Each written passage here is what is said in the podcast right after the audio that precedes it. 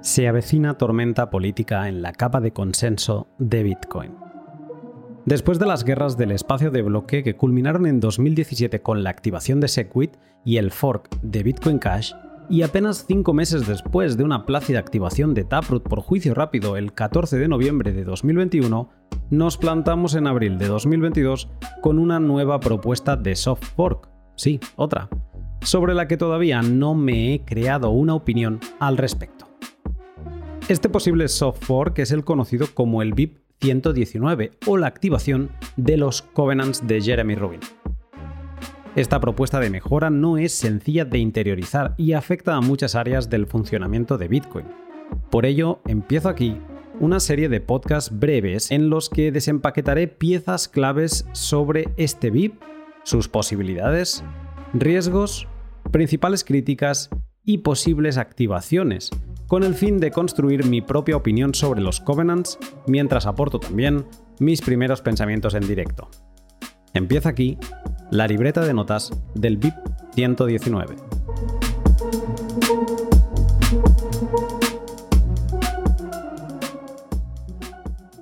Esta serie de podcasts está patrocinada por mis sponsors habituales, todos empresas Bitcoin que utilizo y que respetan los valores de libertad y privacidad de Bitcoin. Muchas gracias a Hodel Hodel, Bitrefill, Brains, IVPN y LEN de Hodel Hodel. Capítulo 3 Desempaquetando la polémica. Tipos de discusiones sobre el BIP 119.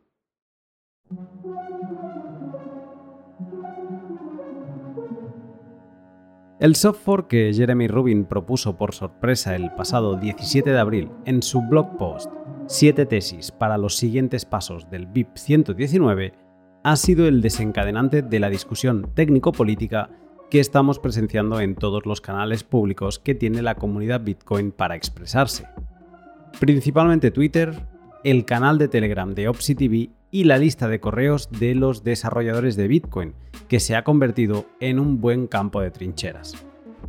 Después de investigar en el capítulo 1 sobre el origen y la cronología de los hechos de la propuesta de Jeremy y de intentar interiorizar con más o menos éxito el qué es y qué hace su Covenant Object Template Verify, me he puesto manos a la obra para intentar desempaquetar su polémica.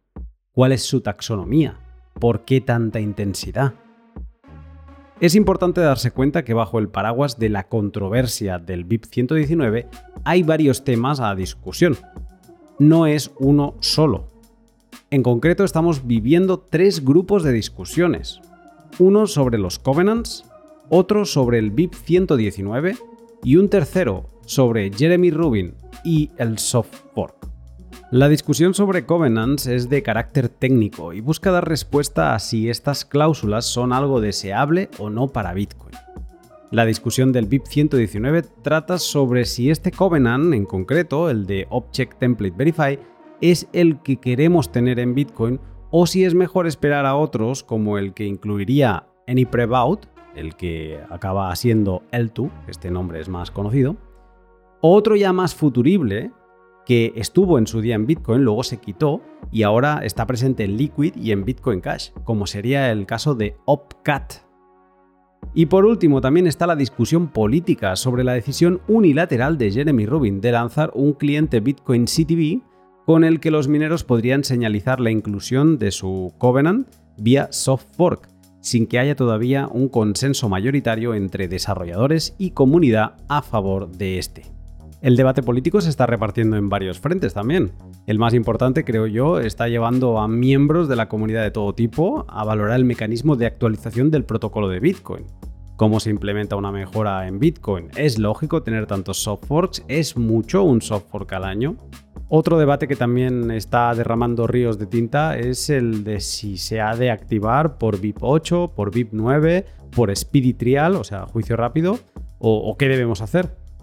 Todo esto que acabo de decir son sistemas por los que una propuesta ajena al código de Bitcoin puede acabar incluyéndose en esto.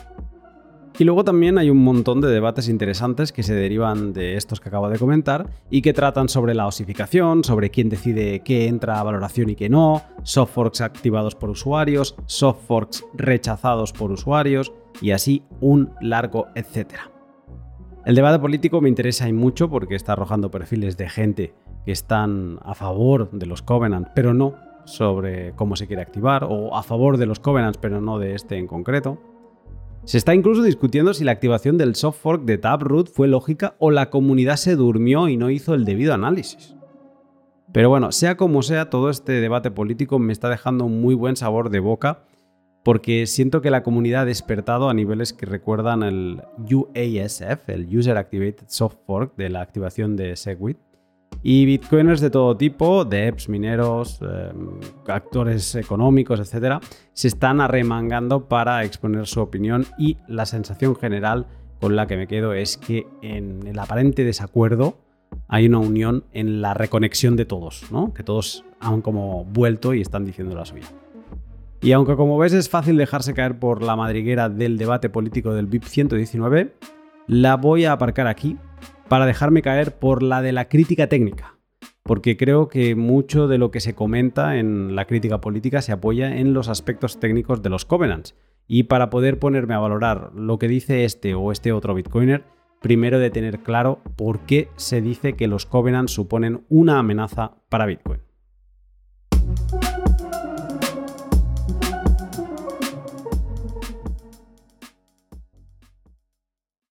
¿Por qué tenemos miedo a los covenants? Según la Real Academia Española, el miedo es la angustia por un riesgo o daño real o imaginario. También dice de él que es el recelo o aprensión que alguien tiene de que le suceda algo contrario a lo que desea. Los covenants o cláusulas son condiciones de gasto que aplicamos a las monedas que enviamos y que limitan no solo qué clave privada puede gastarlas, sino también hacia dónde las pueden gastar. Como explica Jeremy en numerosas charlas, cuando ahora alguien te envía una moneda es como si te entregasen las llaves de un coche. Con esta llave tú puedes subirte al coche y llevar esa moneda a donde quieras, por el camino que gustes. Con un Covenant, eh, como el que plantea el BIP 119, en lugar de las llaves de un coche, se te entregarían las llaves de un tren. Tienes la gestión de esa fracción de Bitcoin, pero el hacia dónde la, la lleves, pues dependerá de la vía o número de vías que tengas bajo el vagón.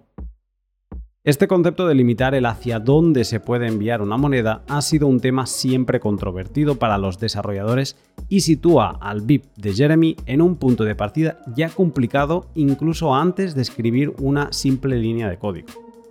Pero, ¿por qué los Covenants son malos o por qué la comunidad los tiene en ese cajón de cosas no deseables para Bitcoin? Pues bien, para conocer el, origen de esta historia, hemos de volver a acudir, como en tantas otras historias de Bitcoin, a Gregory Maxwell.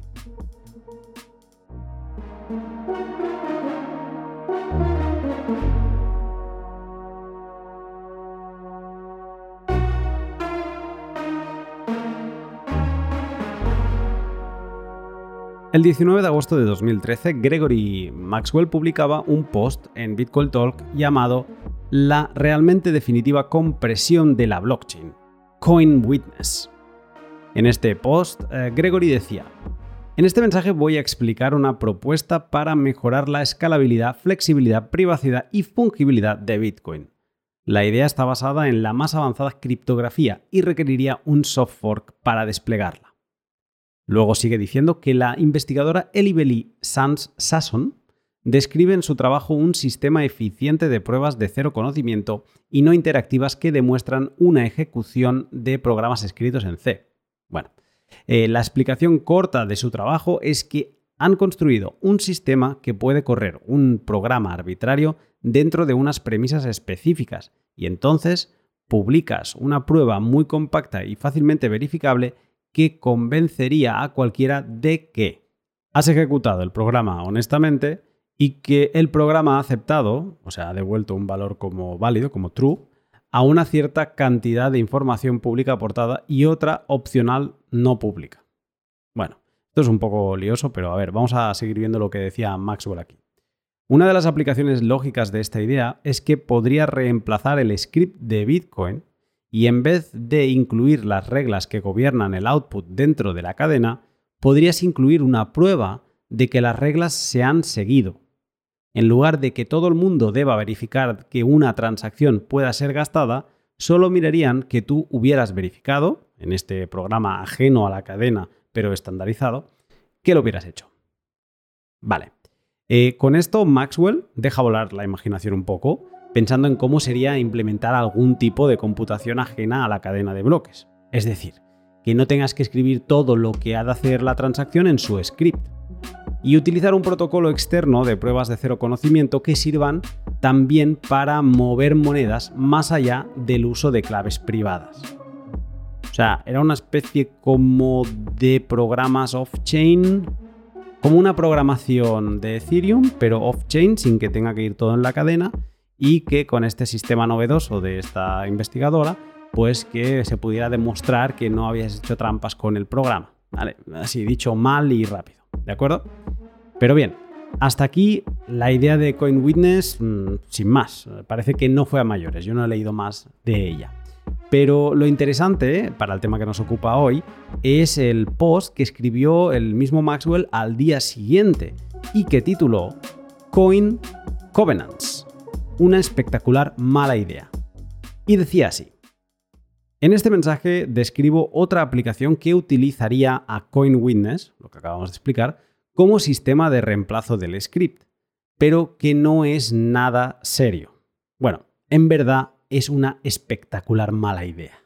En los párrafos que siguen a esta introducción, Gregory, detalla el sistema de computación de CoinWitness que podría llevar a incluir estos covenants en Bitcoin. Y dice así, como el hash de la transacción forma parte del input, el programa del script podría requerir también parte de la información no hasheada para ser ejecutado. El programa podría entonces verificar cualquiera de los campos de información de la transacción y solo aceptarlos si le gusta.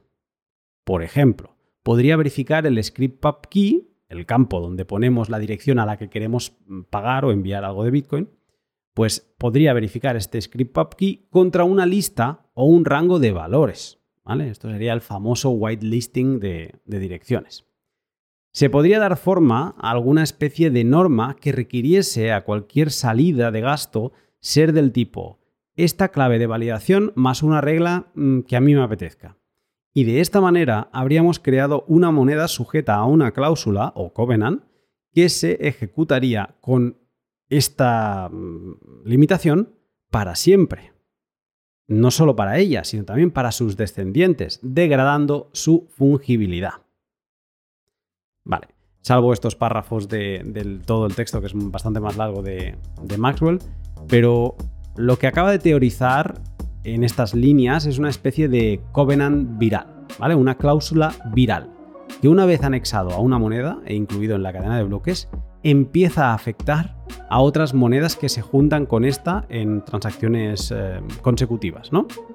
Esta moneda contaminada sería un ataque a la fungibilidad de Bitcoin, porque nadie querría relacionarse con ella. Y los bitcoins que quedaran manchados por esta cláusula arbitraria valdrían menos que un bitcoin. Y entonces, aquí es lo que viene a significar la fungibilidad, ¿no? La fungibilidad es que un bitcoin sea igual a un bitcoin, pues este tipo de práctica, ¿no? estos covenants virales, romperían esta, esta norma, ¿no? este tótem para todo bitcoiner. Y un bitcoin contaminado ya no sería lo mismo que un bitcoin. La gente no pagaría lo mismo por ese bitcoin. Después de dar algún ejemplo gracioso de las posibilidades de los covenants en bitcoin, Gregory Maxwell termina diciendo, ¿y vosotros? ¿Qué otras aterradoras formas te imaginas para utilizar eh, covenants en Bitcoin? Y a esta pregunta, eh, pues acudieron bitcoiners ilustres de la época como Peter Todd, Mike Hearn o Jorge Timón, con ideas a, a cual más rocambolesca, la verdad, como las siguientes. Huchos con efectos bola de nieve. Los inputs con covenants verifican que los outputs son más grandes que la suma de las entradas con lo que para gastar un Bitcoin infectado has de tener un output de al menos un Bitcoin y un Satoshi. O sea, que la cláusula sea que obligue a que las salidas sean más grandes que las entradas. Así hasta conseguir que todos los bitcoins se acumulen en un gran hucho. Este sería huchos con efecto bola de nieve. Monedas spam. Una cláusula que dijese que para gastar esas monedas has de crear al menos un output de un Satoshi. Identicoins Covenants, ¿vale? O sea, Covenants con factores de identidad. Em, pues estos Covenants serían que exista algún tipo de chip inteligente que demuestre tu identidad y que puedan firmar mensajes con tu nombre. Entonces, obligar a todos los outputs, a que todos los outputs tengan un campo de identidad con el nombre real, fecha de nacimiento, etc. Y de este tipo de covenant se deriva el Adult Coin Covenant, que son monedas que verifiquen que el emisor es mayor de 18 años, ¿vale? Un ejemplo de covenant de timón es que el covenant Visa y Mastercard, que todas las transacciones de monedas eh, deben ser firmados por una llave pública controlada por Visa o Mastercard, restaurando así sus privilegios de censura financiera. Y por último, eh, por poner un ejemplo más, el covenant de ataque a los pools, que sería monedas solo gastables si la dificultad es menor a cierto valor. ¿Vale? Y luego también habría el Covenant, soy un fabricante de ASIC, donde las monedas solo son gastables cuando la dificultad es mayor que cierto valor. O sea, aquí ya la imaginación es el límite. Todos estos ejemplos indeseables sentaron los cimientos teóricos de lo que eran los covenants dentro de la comunidad de desarrolladores. Y con esas bases tan tóxicas e indeseables, puedes empezar a hacerte una idea de las fricciones con las que se está encontrando la idea detrás del BIP 119.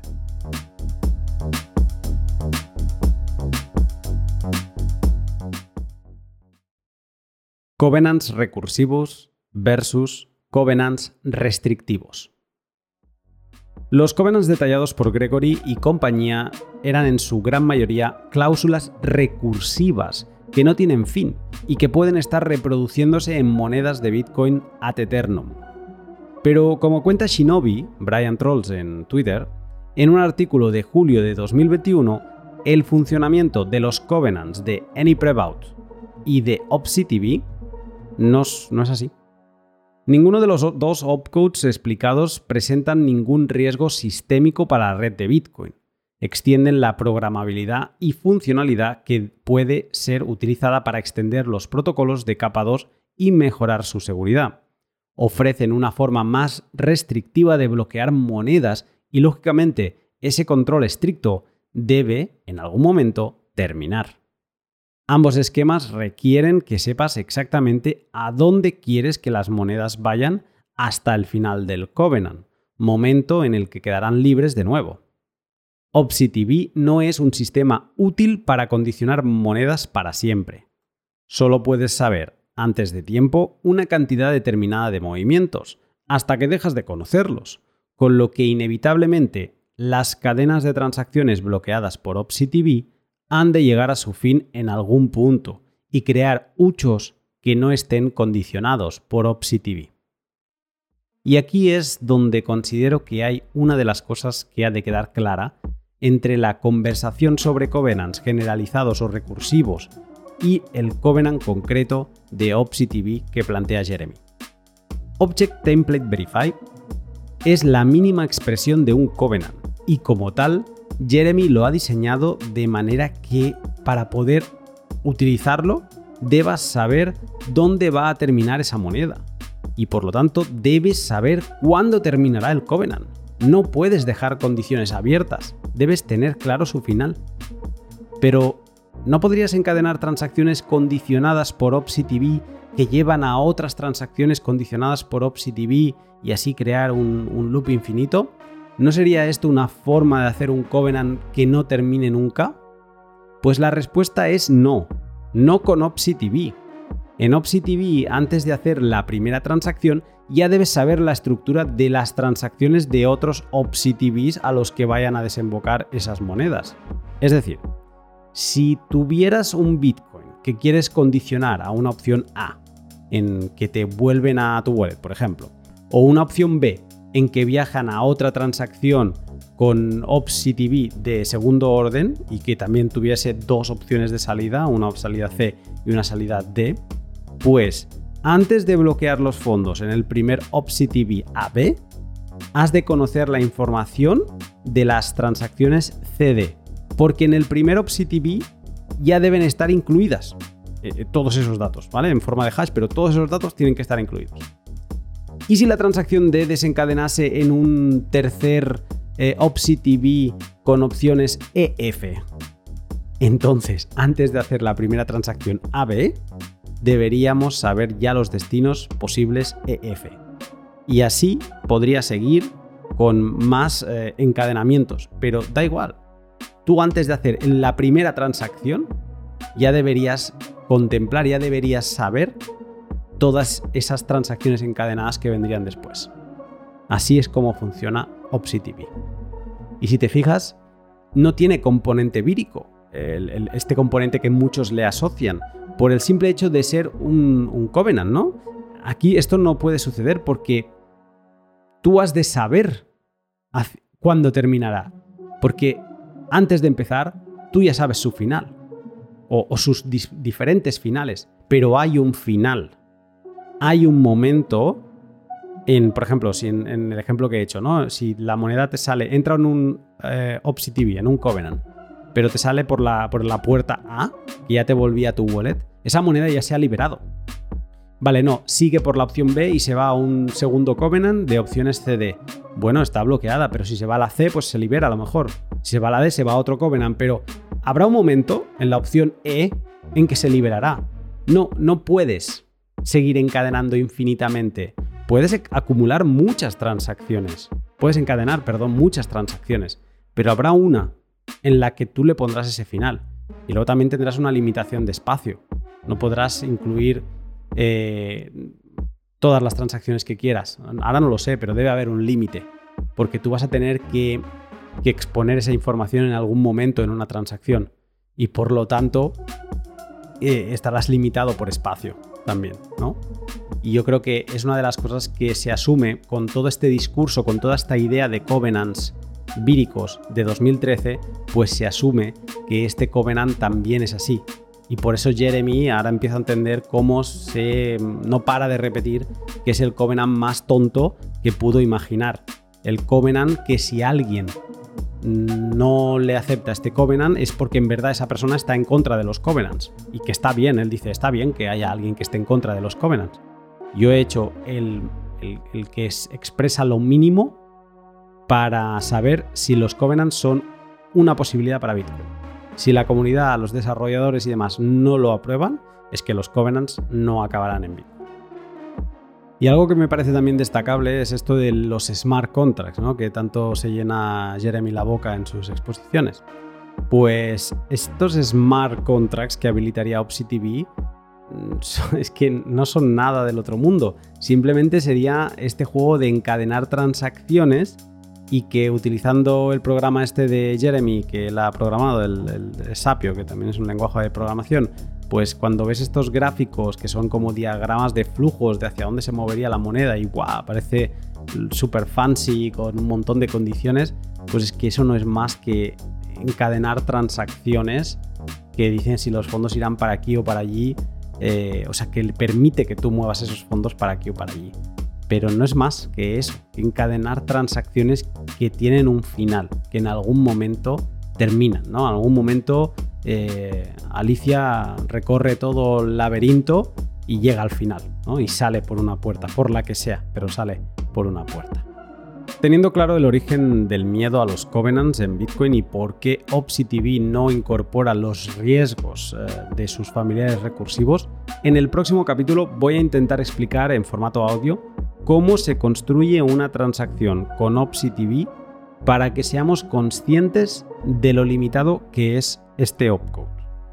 Y con esto explicado, en el capítulo 5 hablaremos del elefante en la habitación para muchos a los que les gusta el Covenant de OpsiTV.